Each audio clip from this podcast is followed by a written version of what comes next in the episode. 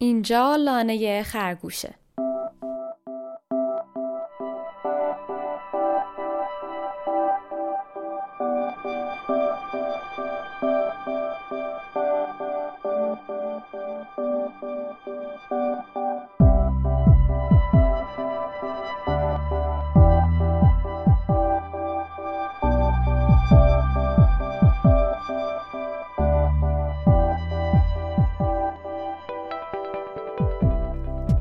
روزی روزگاری توی دوران جادوگران، جادوگر باهوش نام واقعیش رو ارزشمندترین دارایی خود میدونست که خطرناکترین تهدید برای سلامتش هم بود، چرا که اگه حتی دشمنی ضعیف و نحیف هم نام واقعی جادوگر رو میفهمید، اون وقت با ساده ترین طلسما هم میتونست جادوگر رو به سلطه خودش در بیاره یا اون رو از بین ببره. وقتی به عصر روشنگری رسیدیم یا که دوران انقلاب صنعتی رو گذروندیم، افکار دوران جادوگری خرافاتی بیش نبود. اما امروز انگار که چرخ برگشته و دوباره نگرانی نام‌های واقعیمون رو داریم.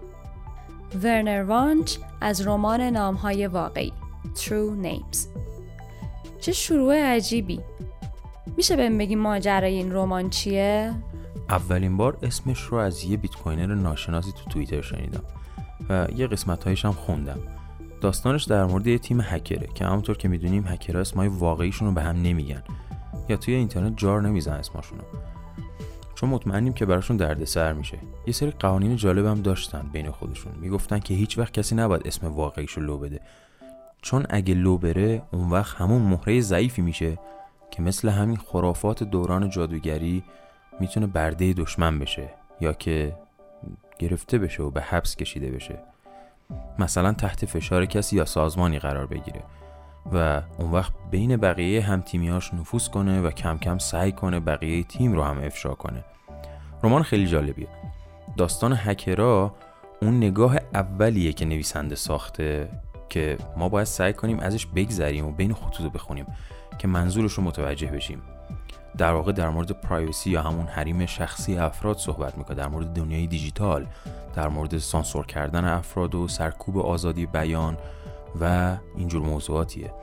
البته اینو هم بگم که این رمان تو سال 1981 نوشته شده، وقتی هنوز عصر اینترنت رو به شکل امروزی ندیده بود نویسندش، و خیلی جالبه که آینده مشابهی رو تصور کرده بود. پس مقدمه خوبی برای قسمت 10 از سفرمون به لانه خرگوش بیت کوینه. عنوان این قسمت ساتوشی ناکاموتو.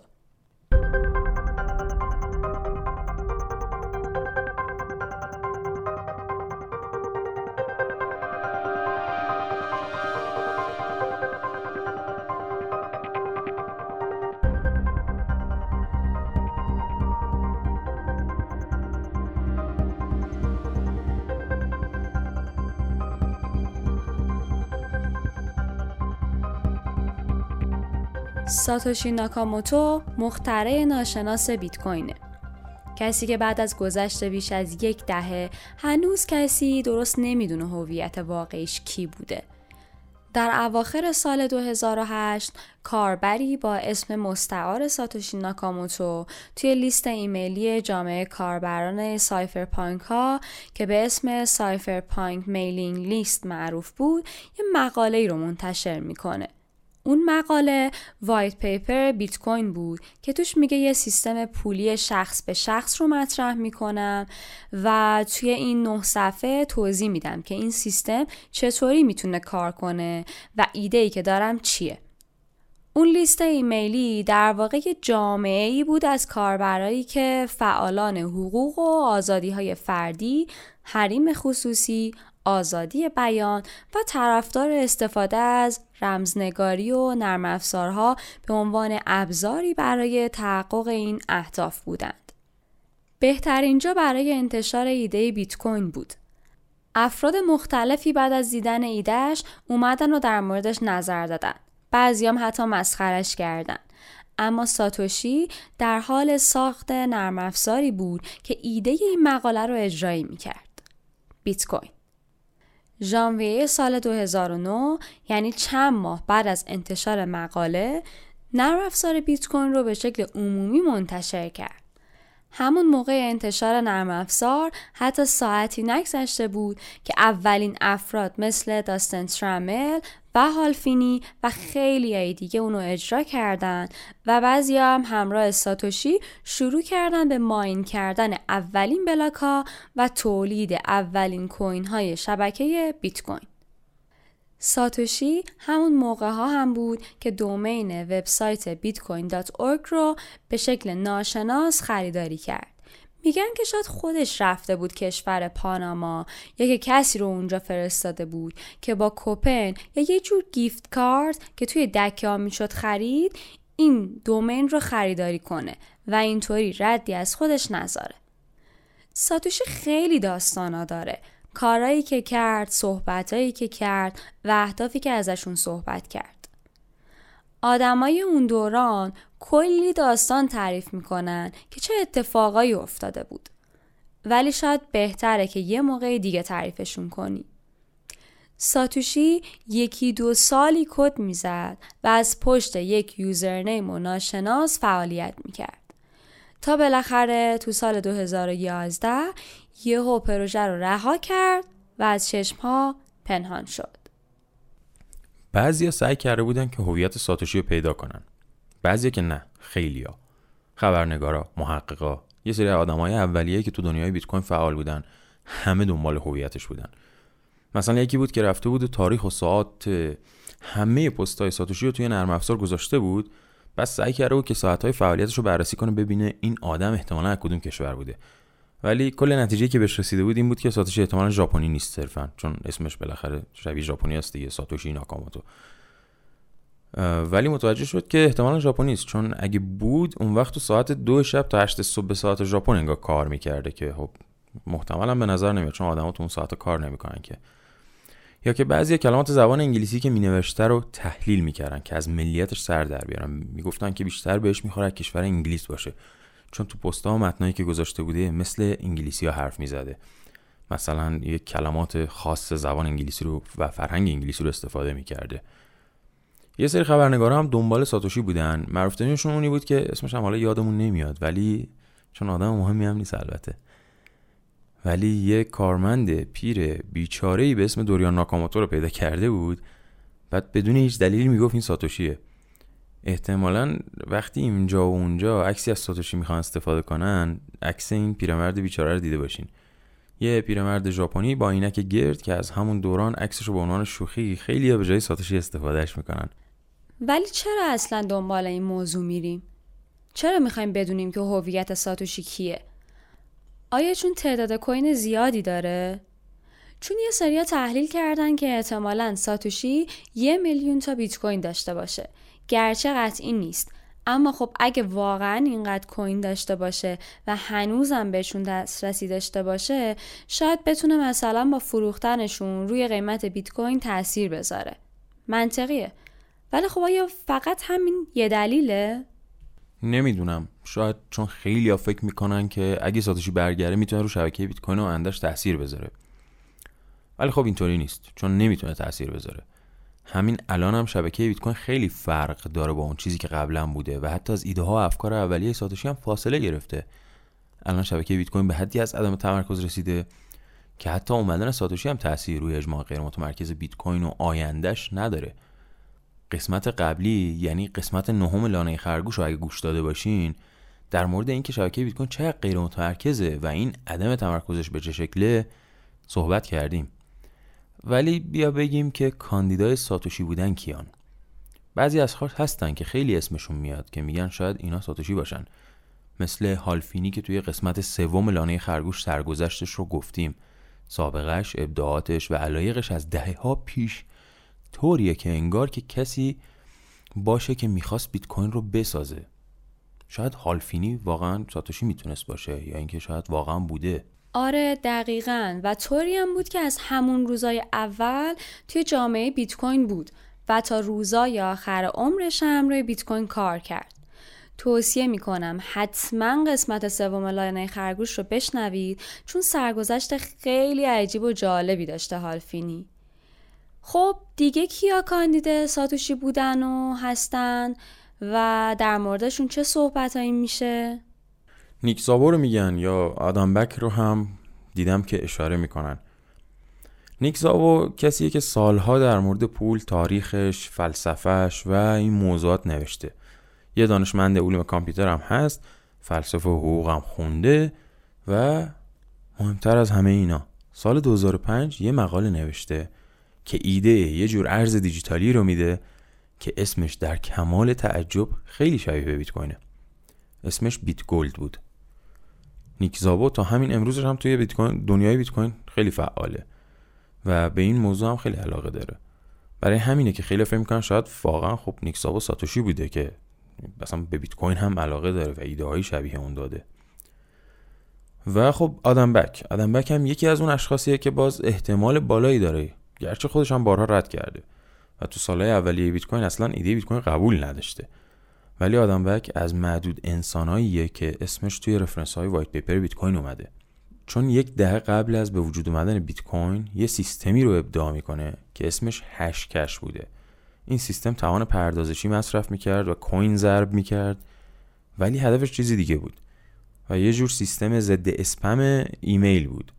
این سیستم یه ذره آشنا به نظر نمیاد، نه؟ چون این سیستم در واقع همون چیزیه که ایده ماینینگ رو ساتوشی از اون الهام گرفته. برای همینه که توی وایت پیپر ساتوشی به آدم بک رفرنس داده. آدم بک هم سایفرپانک بوده. تو جامعه سایفرپانک ها و حوزه رمزنگاری هم خیلی فعال بوده. برای همین باز خیلی تقویت میکنه احتمال اینکه اون ساتوشی باشه.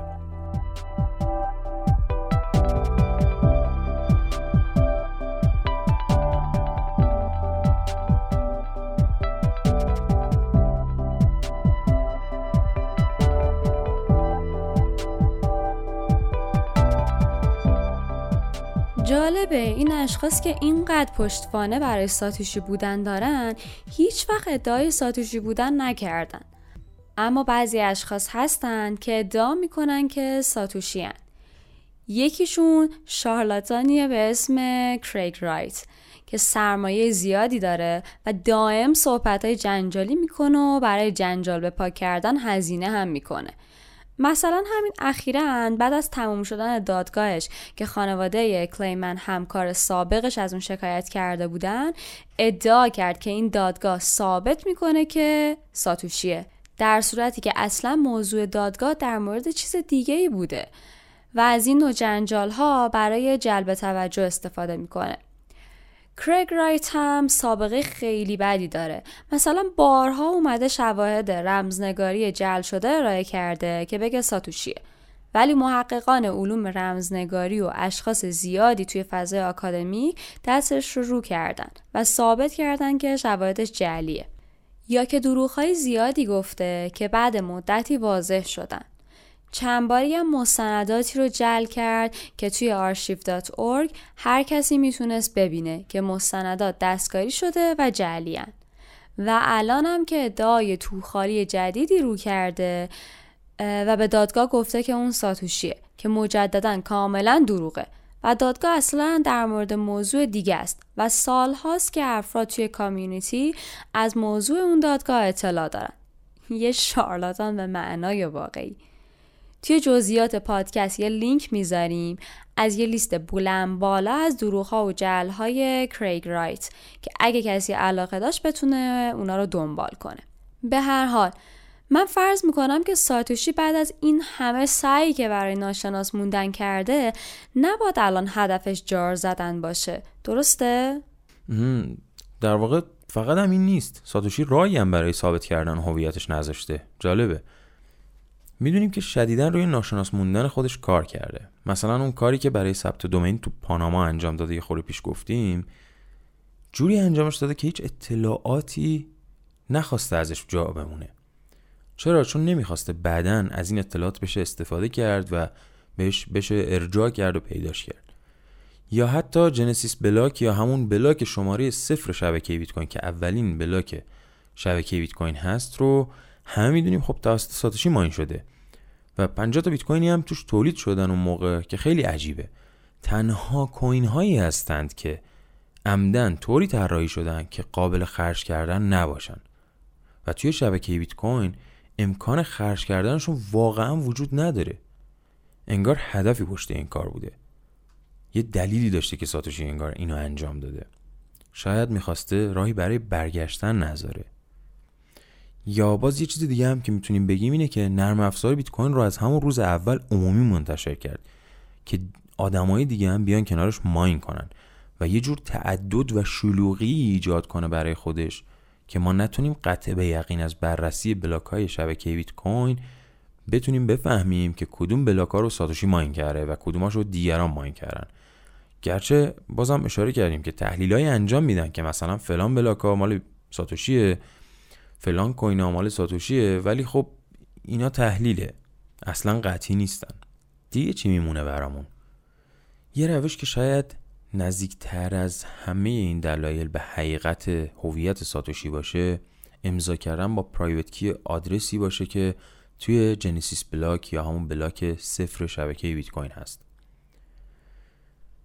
اما اینا هم نمیشه مدرکی قطعی در نظر گرفت. چرا؟ چون یه سری احتمالات وجود داره. مثلا ساتوشی ممکنه یه تیم باشه و نه یه نفر. پس اون وقت اگه کسی بخواد ادعا کنه و یه امضای رمزنگاری با اون کلید خصوصی تولید کنه، محتمله که بقیه اعضای تیم نخوان خودشون رو افشا کنن. اون وقت یه نفر به تنهایی میتونه اشتباه به ادعا کنه و خودش رو به جای ساتوشی جا بزنه. یا که امکان سرقت رفتن پرایوت کی توسط هم تیمیش، همکارش یا اطرافیاش وجود داره و این جور سناریویی باعث میشه که ما نتونیم حتی این مورد رو هم به عنوان یه اثبات قطعی در نظر بگیریم، خصوصا از اونجایی که شخصی مثل ناکاموتو هدفش این بوده که مخفی بمونه. ساتوشی خوشبختانه احتمالاً خودش هدفی از ناشناس بودنش داشته و برای همینه که راهی برای ثابت کردن نگذاشته. سارا، به نظر چرا ساتوشی این همه سعی کرده ناشناس بمونه؟ هدفش چی بوده؟ چون یه سیستم غیر متمرکز ساخته. یه سیستمی ساخته که هیچ نقطه شکست مرکزی براش وجود نداره. ساتوشی با شناس شدن و یا با موندنش توی بیت کوین تبدیل به یه رهبر برای بیت کوین میتونست بشه و خودش یه نقطه شکست برای بیت کوین بشه. از سمت دیگه هم کاری که داشته میکرده، یعنی ساختن بیت کوین، میتونست در آینده خیلی موضوع حساس و ارزشمندی از آب در بیاد، چرا که سیاست پولی داره و میتونست تهدیدی برای سازمانهای نظارتی، بانکهای مرکزی و دولتها باشه. هر کسی هم به جای اون بود هویت خودش رو فاش نمیکرد، وگرنه میتونست تو دردسرای جدی بیفته. جایی که وایت پیپر بیت کوین رو هم منتشر کرده، سایفرپانک میلینگ لیست بود که گفتیم یه جور انجمن بوده برای فعالان آزادی، نرم افزار، حریم خصوصی و استفاده از رمزنگاری برای اهدافشون. جایی که خیلی ها هم ناشناس فعالیت میکنن و اهمیت چنین موضوعی رو میدونن و ساتوشی با این فرهنگ خیلی خوب آشنا بود. از دغدغه‌هاش بود و بهش فکر میکرد و شاید حتی خیلی افکار و نظرهای جالبی هم در مورد ناشناس بودن و حریم خصوصی داشته. الان یه لحظه برگردیم به اون نقل قول از رمان نام‌های واقعی و بهش فکر کنیم. جادوگری که اسم واقعیش رو افشا میکرد دیگه جلوی دشمنش تاب‌آوری نداشت. جولیان آسانج یه فعال و ژورنالیست توی حوزه حقوق بشر بود که خیلی از جنایت‌ها و مستندات فساد توی دولت‌ها رو افشا کرد. سالها از دست دولت‌ها فراری بود، ولی در آخر الان توی آمریکا زندانیه.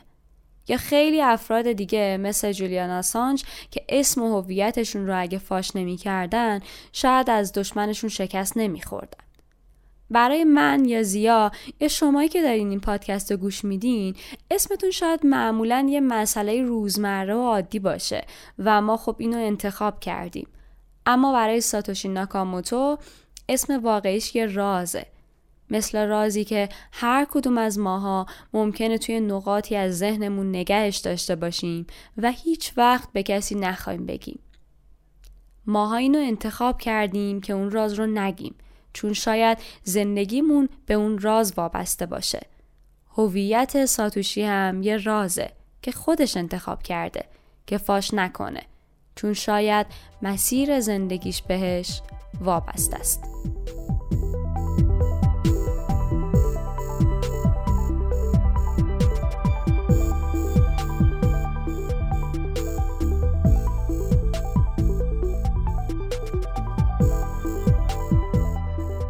اگه علاقه دارید نوشته‌های ساتوشی رو بخونید، ناکاموتو اینستیتو همه نوشته‌های ساتوشی رو یه جا جمع کرده که لینکش رو توی جزئیات پادکست میذاریم. اگه سرچ کنید Book of Satoshi، یعنی کتاب ساتوشی، میتونید خیلی راحت اونو پیدا کنید. لانه خرگوش اول هر هفته منتشر میشه و میتونید از اسپاتیفای، انکر اف ام، کست باکس و پلتفرم های دیگه پادکست استریمینگ اون رو دنبال کنید. علاوه بر اون توی کانال تلگرام و یوتیوب زیاسطر هم هر قسمت آپلود میشه. کافیه اسم لانه خرگوش رو به فارسی توی این پلتفرم ها سرچ کنید تا بتونید ما رو پیدا کنید. برای دسترسی مستقیم همه پلتفرم های ما توی انکر قرار داره. فقط کافیه anchor.fm/rhj رو تایپ کنید. anchor.fm/rhj. صفحه پادکست ما رو فالو یا سابسکرایب کنید که از منتشر شدن قسمت های جدیدش مطلع بشید و بتونید اون رو دنبال کنید. اگه نظری یا پیشنهادی هم دارید میتونید با توییتر زیا یا توی بخش کامنت های پادکست با ما در میون بذارید. فعلا تا هفته بعد و قسمت بعدی.